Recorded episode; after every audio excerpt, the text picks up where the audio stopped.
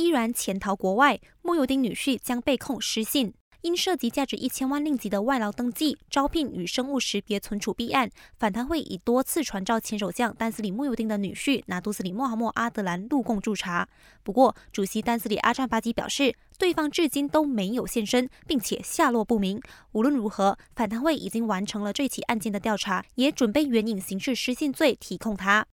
我国另一名前首相敦马哈迪的两名儿子，则分别因为不同案件被反弹会要求申报资产。两人随后提出的申报期限延长申请，也都获得了反弹会批准，进而引发争议。对此，阿占巴基说，反弹会做出的决定是合理的，因为当中涉及的资产很多，两人的确需要时间处理。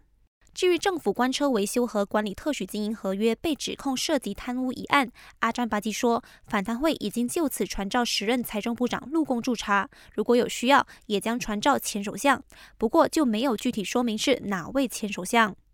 房屋及地方政府部长尼克敏早前因为官车尾随救护车，陷入了舆论风波。霹雳州总警长穆阿莫尤斯里向当今大马透露，基于州检察署的要求，警方目前在就这起事件展开进一步调查，近期内就会把调查报告重新提交给州检察署。